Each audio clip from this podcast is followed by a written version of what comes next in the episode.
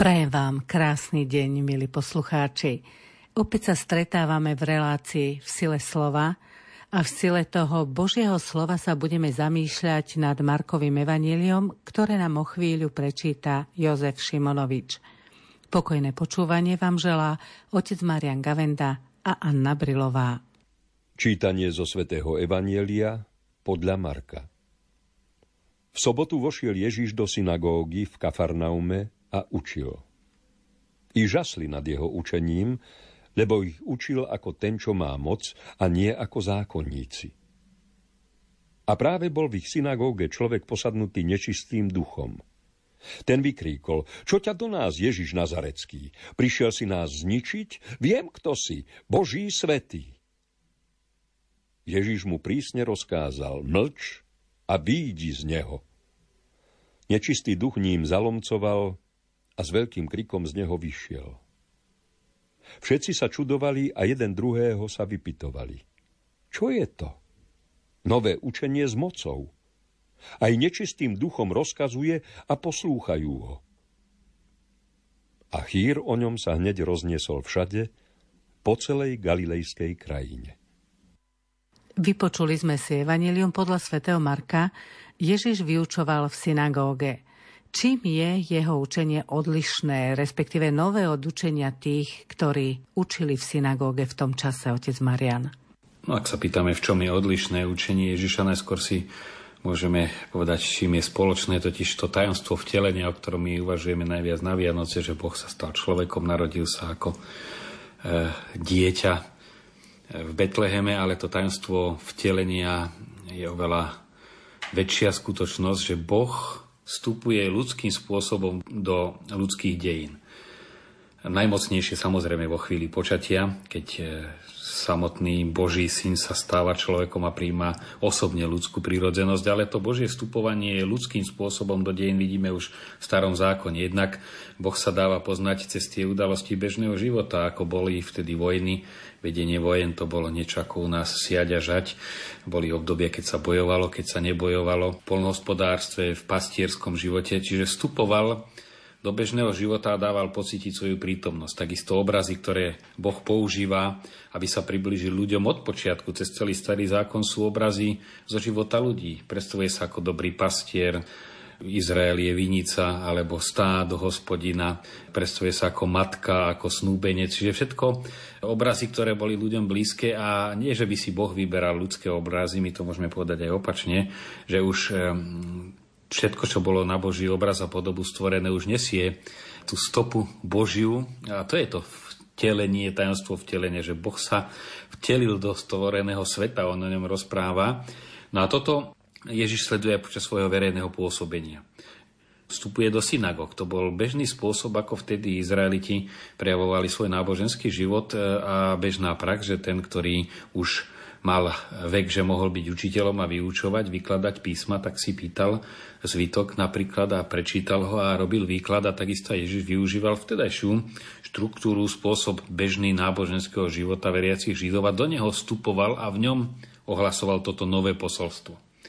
Staré aj nové. Samozrejme, vychádzala stále z toho zjavenia, ktoré bolo Židom blízke, ale bolo aj nové. Jednak podstatne nové bolo v tým, že im približoval a odhaloval Boha ako Otca.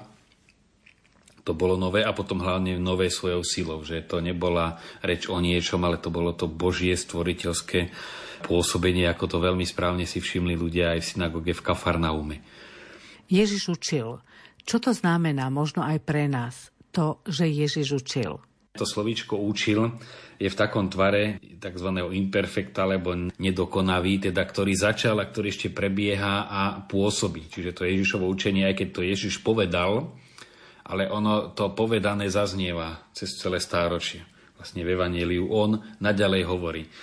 Čo by sme mohli tak skrátene povedať, že večné slovo, božská osoba, večná múdrosť sa vtelila, prijala telo z Márie Panny a teda žilo a vstúpilo aj v Kafarnaume do synagógy. Ježiš Kristus, Boha človek, a tento Boh človek Ježiš Kristus sa vtelil zas do evanjelia, aby sme ho počuli my, Ten istý hlas, ktorý odznel v synagóge v Kafarnaume, zaznieva z Evanjelia. Preto je tam aj ten slovesný tvar, tento nedokonavý tvar, že on učil a to učenie neodučil a neskončil, ale stále ešte zaznieva. Je to čosi začaté, ale ešte prebiehajúce. No a práve vďaka tomu, že to vtelenie Ježiša Krista pokračuje skutočným, hmatateľným spôsobom medzi nami aj zo stránok Evanjelií. Takže sme svedkami tohoto vtelenia aj pri každých biblických čítaniach v nedeľu. My nehovoríme o niečom dávnom, ale o tom, čo Ježiš povedal dnes nám v kostole, ale aj teraz na začiatku našej relácie, keď sme počúvali úryvok zo Svätého písma. Ďalej je napísané, že prítomní v synagóge žasli nad jeho učením. Bol to búrlivý taký obdiv nad niečím veľkým. Obdiv je počiatkom múdrosti. To skutočná múdrosť sa rodí až v obdive. To znamená, keď si človek uvedomí napríklad dosah nejakej veľkej pravdy na život, tak žasne nad tým. A dá sa to povedať aj opačne, čo povedal jeden komentátor, kto nad evanjeliom nežasne, ešte ho nechápe. Opačný postoj než úžas je to, čo Ježiš nazýva tvrdosť srdca. Čiže nie len nejaký nezáujem, lahostajnosť, ale zatvrdlivé srdce, lebo to slovo je tak silné, že nemožno k nemu zostať len taký akoby lahostajný. Buď si zatvrdzujem srdce, že ho odmietam, ale tým pádom sa mi zatvrdzuje srdce, sa zatváram, alebo sa otváram a to musí viesť nutne k úžasu, lebo je to tak čosi silné, že kto nemá zatvrdnuté, zatvrdilé srdce, tak musí žasnúť. No a môžeme dodať ešte aj tretí krok, že ak nežasneme, čo sa to s nami deje. Skúsme si to rozanalyzovať, nad čím žasli. Marek to pomenováva jasne, že učil ako ten, čo má moc a nie ako zákonníci.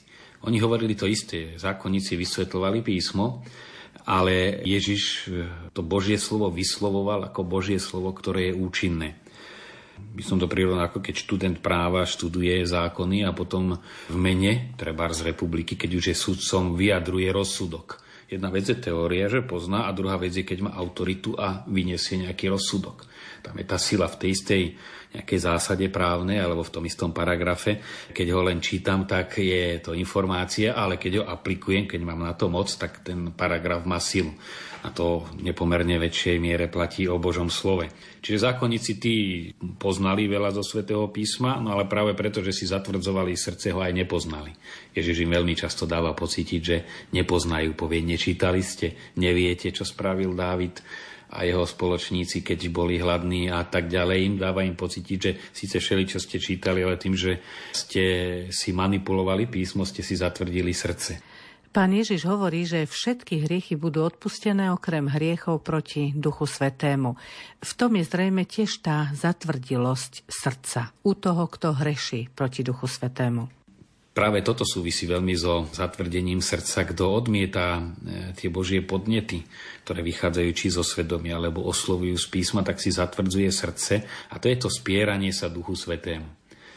Keď človek hreší zo slabosti a ľutuje, Boh je milostivý a vie, aký sme biední, to odpúšťa. Ale keď človek vedome odmieta a ešte k tomu, čo je diabolskejšie, lebo Ježiš to povedal túto vetu o hriechoch proti Duchu Svätému v kontexte, keď ho chceli likvidovať a práve zákonníci a farizei, že mocou diabla vyháňa diablov. Teda jeho moc, ktorá bola božská, chceli zlikvidovať tým, že ju nazvali demonickou. A to už je totálna zatvrdlivosť. No ale to je zatvrdlivosť, ktorá sa týka ľudí veriacich. Neveriaci nemôže byť až takto demonicky zatvrdlivý.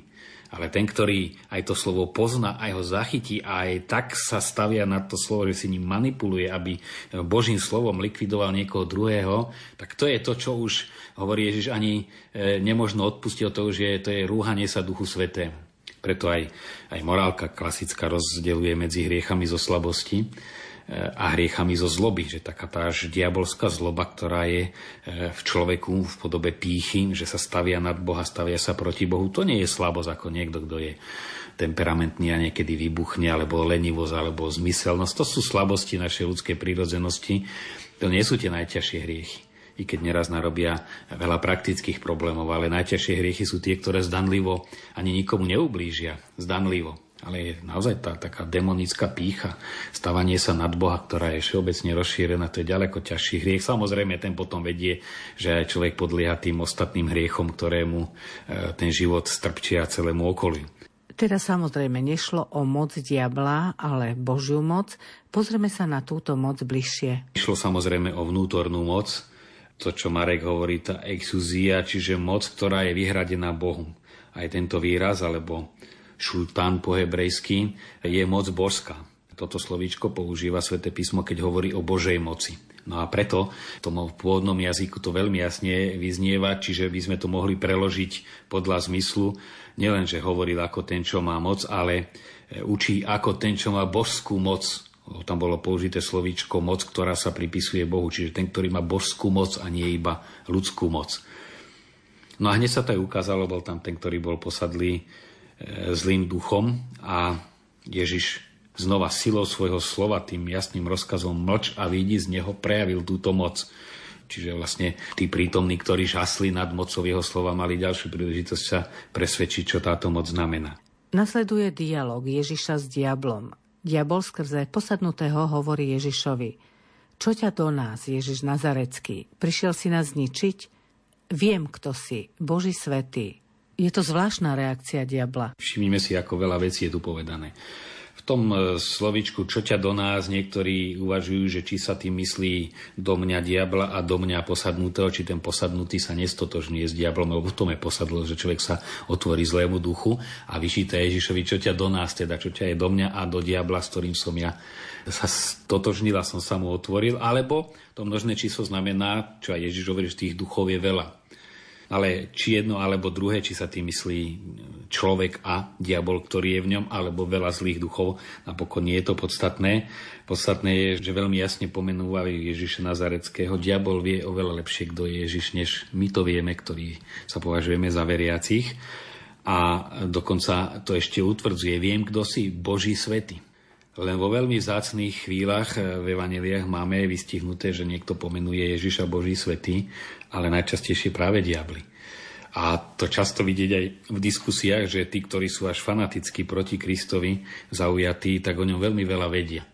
To nie sú tí takí ateisti skôr lahostajní, že im náboženstvo nič nehovoria, keď je sčítanie ľudu napíše, že je neveriaci alebo ateista. Väčšinou sú to lahostajní ľudia. Ale tu ide o tých, ktorí sú ozaj vierolomne bojujú proti Bohu a tí ani nemôžeme povedať, že neveria v Boha. Oni proti nemu bojujú a ako hovorí starý argument, proti ničomu sa nedá bojovať. A vedia o Bohu veľmi veľa. Veľmi veľa. No a toto je práve to zradné, že aj, aj diabol vedel o Ježišovi veľmi veľa a Ježiš s diablom používa taktiku, že sa s ním nebaví. Aj to je veľmi dôležité rozlíšiť v tých náboženských diskusiách, že či otázky kladie človek, čo úprimne hľadá. Ježiš tiež netriedi, že bavím sa len s tými, čo majú úprimný záujem a s druhými sa nebavím. Naopak odpovedal aj farizejom, aj tým druhým veľmi trpezlivo, ale s diablom sa nebavil. Tam bol veľmi jasný mlč, alebo aj pri pokúšaní na púšti napísané je a, a viacej nediskutoval. Kto začal diskutovať, bol Adam s Evou a preto to tak aj dopadlo. Prvá chyba je začať s diablom diskutovať, lebo tamto človek prehrá. Aj e, najinteligentnejší človek má veľmi ďaleko na inteligenciu diabla. No a v tomto zmysle, keď tá diskusia vedie k nenávisti, zatvrdzovaniu, tak tam radšej byť ticho, povedať si dobre, radšej sa v duchu za toho druhého pomodliť. A zase, keď človek hľadá a vidí niekedy aj v tej nenávisti voči cirkvi, ale kde si na pozadí dobrú vôľu, že tá nenávisť je niekedy spôsobená predsudkami, zlými informáciami, neraz zlým príkladom zo strany cirkvi, zo strany veriacich, tak tam treba byť trpezlivý. Aj keď to vyzerá, že to je nenávistný postoj. Ale keď je to naozaj tá démonická zloba, tak tam je lepšie sa modliť a byť ticho. Lebo inak človeka pohltí. Myslí si, že obhajuje Krista a je plný zloby. Neraz to vidím aj v rozhlasových e, diskusiách, keď sú relácie so živými vstupmi a niekto sa tam prihlási akože obhajovať cirkev, ale takým spôsobom, že si poviem, keby bol ticho, by pre cirkev lepšie spravil, lebo vlastne nahrá tej druhej stránke a povenovať sa. Pozrite na seba, vy veriaci, veď ste plný zloby, predsudkov a tiež neviete si druhého ani len vypočuť. Takže naozaj tu treba veľmi rozlišovať. Preto to spomínam, lebo aj toto bolo súčasťou Ježišovho pohybovania sa medzi ľuďmi, že narazil na diskusie, na reakcie, my sa musíme od neho učiť, ako kedy reagovať.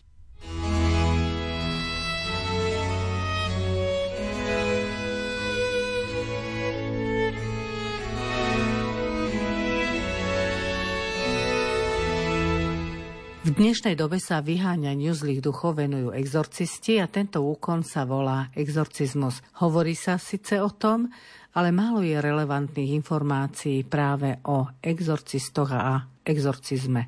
O exorcizme treba veľa hovoriť, jednak sa to stáva aktuálnym, až nebezpečne aktuálnym. A aj v tomto prípade, keď hovoríme o evanjeliu dnešnej nedele, Ježiš použil jasný exorcizmus. To bolo mlč a vyjdi z neho. To bolo jasné vyhnanie diabla. To je vlastne aj exorcisti vychádzajú z týchto Ježišových výrokov, že prikazujú v Ježišovom mene, aby diabol z človeka vyšiel. Čiže to je naozaj nadviazanie na ten postoj, ktorý mal Ježiš Kristus. My tu vidíme už tej reakcii diabla, čo ťa do nás, jednu veľmi všeobecnú črtu diabla, a to je snaha zostať v anonymite. Čo ťa do nás? Do nás sa nestará. Nás nechaj tak. A to bolo vlastne, by som povedal, aj najväčšie víťazstvo diabla, čo sa zhodujú mnohí, že ľudia prestali veriť v diabla. Ako by nebol. Tak ako žili, ako by Boh nebol, zároveň žili, ako by diabol nebol. A boli celé školy psychológov, ktorí hovorili, že celý ten demonizmus stredoveku, že to boli len všelaké psychické poruchy a vysvetľovanie si nejakých obskúrnych vecí cez diabla. Isté, sú prípady, kde mali pravdu, ale neznamená, že keď si oni mysleli, že to ujasnia, prestane problém zla, lebo ako vidíme, tam, kde sa snažili vyriešiť problém zla tým, že zosmiešnili diabla a ľudia v neho prestali veriť, neznamená, že prestali mať peklo medzi sebou a v sebe. A toto je najväčší argument, že práve v období, keď sa vytratilo vôbec povedomie diabla, neznamená, že sa vytratilo zlo. Práve storočie, keď sa diabol dostával do úzadia, minulé storočie bolo najkrutejším storočím, čo sa týka počtu obetí, je to aj vďaka technike. Prvá svetová vojna, druhá, komunizmus a obete tohoto systému, milióny a milióny ľudí, ktorí zomreli, to je peklo. To je peklo aj u tých, ktorí tvrdili, že diabol neexistuje, ale zlo tým naozaj neodstránili. Druhý extrém, s ktorým sa môžeme stretnúť v dnešnej dobe, je to, že sa možno aj veľa vecí démonizuje. Čo to znamená? Znamená uznať silu diabla. To, čo vlastne žiadal diabol od Ježiša pri tom poslednom pokúšení. Dám ti všetko, len mi uznaj moju moc. No Ježiš ju neuznal, ale my neraz uznávame. To je diabol, za tým je diabol, to je všetko diabol a môže to byť tisíckrát pravda. Za tým je diabol, ale nad tým je Boh. A keď na toto zabudneme, tak znova je to opačný extrém, ako nevidieť pôsobenie zlého ducha a je vidieť ho za všetkým, nevidieť nad tým Božiu moc a Božiu silu. Čiže tu treba naozaj sa snažiť o tú vyváženosť. Otvára sa tu množstvo problémov. Samozrejme, v bežnom slovníku to je jedno z úskalí, aj tú posadlosť, používame to slovíčko vo veľmi rôznorodých významoch. Možno až príliš. Aj v takých prípadoch, keď ide o zlo, ktoré častokrát vzniká v človeku samotnom a nemusí to byť len pôsobenie diabla. Jednak je to už samotná ľudská prirodzenosť, ktorá túží po dobre, ale je aj naklonená k zlému. Záhadne, ale reálne svätý Pavol to pomenoval. Jasne, je vo mne dvojitý zákon, pre ktorý nerobím to dobre, čo chcem, ale to zlé, čo nechcem. To je súčasť našej prírodzenosti. Potom prichádza na scénu naša sloboda, ktorá tiež je vykolajená. A niekedy človek tú slobodu, ktorá je najväčší Boží dar, nevie používať. A aby si dokázal, že je slobodný, tak si naschvál vyberá niečo zlé. To je hlavne obdobie dospievania. Ak ho neprekoná, tak tá trúcovitosť puberťacká ide cez celý život, že stále si musí niečo dokazovať, aby bol iný a aby inak reagoval. A tým pádom tú slobodu nevie spracovať, že áno, ja si zvážim a veľkosť mojej slobody, že si vyberiem to dobre a nie, vyberiem si nejaký kapriz, aby som dokázal, že som slobodný. Lebo to je vlastne dôkaz, že ešte s tou slobodou nevie narábať. Majú, dostali ju, ale nevie si s ňou, nevie si s ňou rady. No a potom prichádza tu na scénu ešte celá séria návykov, ktoré vlastne, tak ako dobrý zvyk človeka vedie k tomu, že s ľahkosťou koná dobro, lebo mu je to už druhá prírodzenosť, tak je aj celá séria zlozvykov, kde síce ustupuje do pozadia sloboda a tým pádom aj tá morálna zodpovednosť, ale to ešte neznamená, že si tým prestane škodiť. Ako, ja neviem, fajčiar, ktorý sa stane fajčiarom, už pri každom zapálení cigarety si neuvedomuje, že si ide škodiť, ale si škodí, je to zlozvyk, ale o mnohé iné zlozvyky, väčšinou na tie stravovacie a iné návyky sme v dnešnej dobe až príliš citliví, ale máme množstvo iných, na ktoré citliví nie sme. No a tu znova nemôžeme hovoriť o nejakom vedomom otvorení sa pre zlo, ale zároveň je to spútanie zlom už. Zlozvyk je chyba, defekt ľudskej prírodzenosti. Človek privykne sa nestámu to akoby druhou prírodzenosťou robiť niečo zlé alebo niečo nesprávne. Nemusí mať až taký priamy hriech, ale neznamená, že to neprinesie zlé ovocie pre neho. No a potom priamo Boh ale pôsobí jednak cez jeho svedomie, že sa prihovára cez to najhlbšie vnútro k môjmu ja, pôsobí cez túžby človeka, pôsobí cez udalosti. A my to nemôžeme si to v učebnici e, rozškatulkovať za A, za B, za C takým spôsobom. Ale fakticky, keď človek kráča po ulici, tak to pôsobí toto všetko súčasne. A to isté platí aj o zle, že príliš škatulkovať, že teraz sa ozvala vo mne zlá prírodzenosť, teraz sa ozval z nenávyk, teraz to diabol mi to hovoril do duše, potom mi to hovoril cez druhého. My si to delíme kvôli prehľadnosti, aby sme sa v tom trošku zorientovali, ale v skutočnosti to ide jedno cez druhé. Tak ako Boh stvoril všetko, aj psychiku, aj túžby, aj okolnosti, aj dušu človeka a je to všetko Božie, takisto aj toto všetko dobré môže byť hriechom vykolajené a môže človeku škodiť. To, čo Ježiš hovorí, je dôležité naplniť dom, nielen vyprázdniť, ale naplniť ho. Tá stará skúsenosť, tam, kde je svetlo, tak sa tma stráca. A to aj v rámci exorcizmov je najúčinnejší spôsob nielen stále bojovať proti zlu, ale naplňať sa dobrom. A nemyslím len naozaj tie extrémne prípady, kde sa žiada prítomnosť odborníka, aj psychologa, psychiatra, kňaza, ktorý tomu rozumie, lebo to je neraz poprepletané. Vráťme sa do tých bežných situácií pôsobenia zla v živote človeka. Je pravda, že to filozofické, že zlo je len nedostatok dobra, nie je pravda. To je filozofická definícia, že zlo ako také neexistuje. Filozoficky, ani teologicky, lebo zlo nie je príčina niečo, aby bolo, ale tá osobná zloba existuje. Čiže ozaj tá demonická osobná zloba, teda osoba, ktorá je zlá, ktorá je vplyvná, či už teda existencia samotného diabla, alebo ľudí, ktorí sú vyslovene celým svojim bytím pohltení do konania zla, veľmi rafinovaného. To je skúsenosť. Netreba otvárať ani Bibliu, ani katechizmus katolíckej cirkvi, stačí si pustiť televízne noviny, na ktoromkoľvek kanáli a to vidíme, že naozaj tam sa slovíčko diabla ani raz nepoužije, ale nemusí byť človek ani veriaci v Boha, ale v diabla musí začať veriť, že existuje, stačí si sledovať televízne noviny, že tá rafinovaná, cynická zloba, to zákerné klamanie do očí, to, to je čosi až démonické. No a preto hovorím, je to treba pomenovávať, ale byť si je vedomý, že ten dom treba vyprázdniť, treba ho naplňať, či už cez modlitbu. Veľmi účinné, často to radím, aj v našich reláciách nakoniec s ľuďom, príspovedí, dajte si tie žalmy na stôl.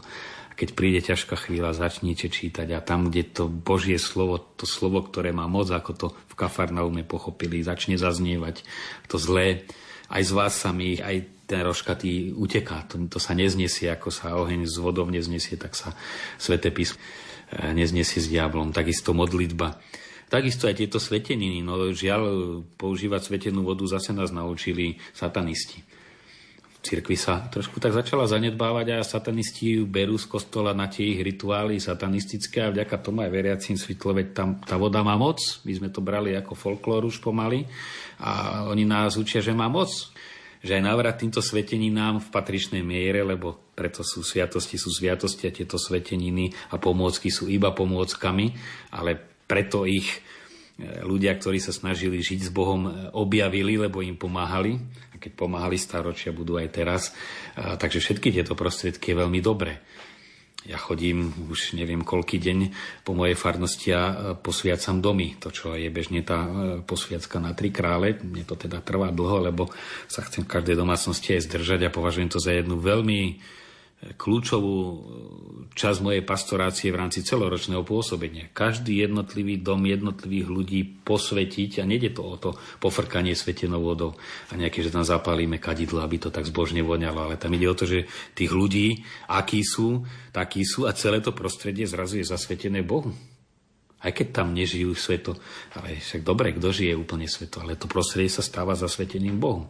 A týchto prostriedkov my máme veľmi veľa a vidím, že každým rokom sa viac tých domácností preto otvára. Oni cítia, prečo si to dobro nenechať vstúpiť do domácnosti. Takže Naozaj je, to, je, je potrebné tú zdravú mieru si držať, ani si zakrývať oči, ani len diabla vidieť, ale vidieť hlavne tie prostriedky svetla. To, čo aj Ježiš hovorí, diabla vyháňa a človeka sa ujíma. Máme pred sebou ďalší týždeň, na čo by sme z tohto evanjelia nemali zabudnúť.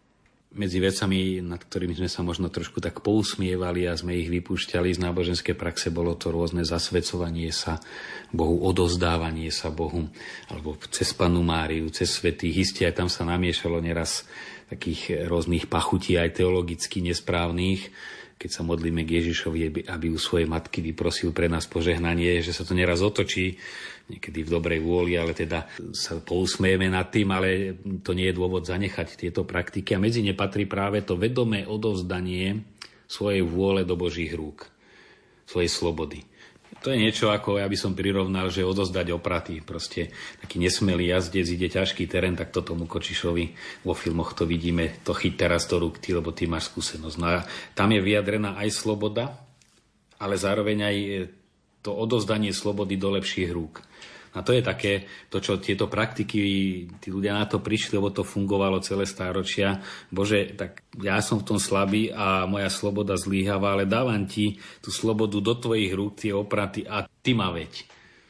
Lebo Boh rešpektuje našu slobodu, ale niekedy je múdre a je to súčasť slobodnej voľby povedať, Bože, tak cez toto ma ty preved, ja ti moju slobodu, nie že sa jej zriekam, ale dávam ju do tvojich rúk, lebo ty lepšie vidíš tú cestu. A to je, to je podstata týchto zasvetení, že vedomé, dobrovoľne, ja sa nechám viesť Bohom a nie, že si poviem, ja vedomé a dobrovoľne sa budem dobre rozhodovať, lebo je to ideál, ale v praxi vždy ho niečo dobehne, v niečom sa nechá oklamať. Ale keď si povie, Bože, ty veď, ty môžeš len dobre mi chcieť a ty vieš, čo je na čo dobré a dávam ti tu slobodne moju slobodu, tak to je najlepšie gesto. Nám možno v tom je aj tá praktická odpoveď, že hneď na začiatku dňa cez tento týždeň ako reakciu na toto evanjelium, tak ráno si povedať, tak Bože, dal si mi celý deň všetko, čo príde, dávaš mi slobodu, ale ja ti tú slobodu dávam do tvojich rúk, aby si ty kočíroval tie moje dnešné kroky, aby boli správne. Takže nechajme sa viesť Bohom, to je úloha, na ktorú by sme sa mali tento týždeň zamerať. Keď sa to naučíme, bude náš život ľahší a radosnejší. Požehnaný týždeň vám želajú tvorcovia dnešnej relácie V sile slova, otec Marián Gavenda, od mixážneho pultu Matúš Brila a od mikrofónu Anna Brilová.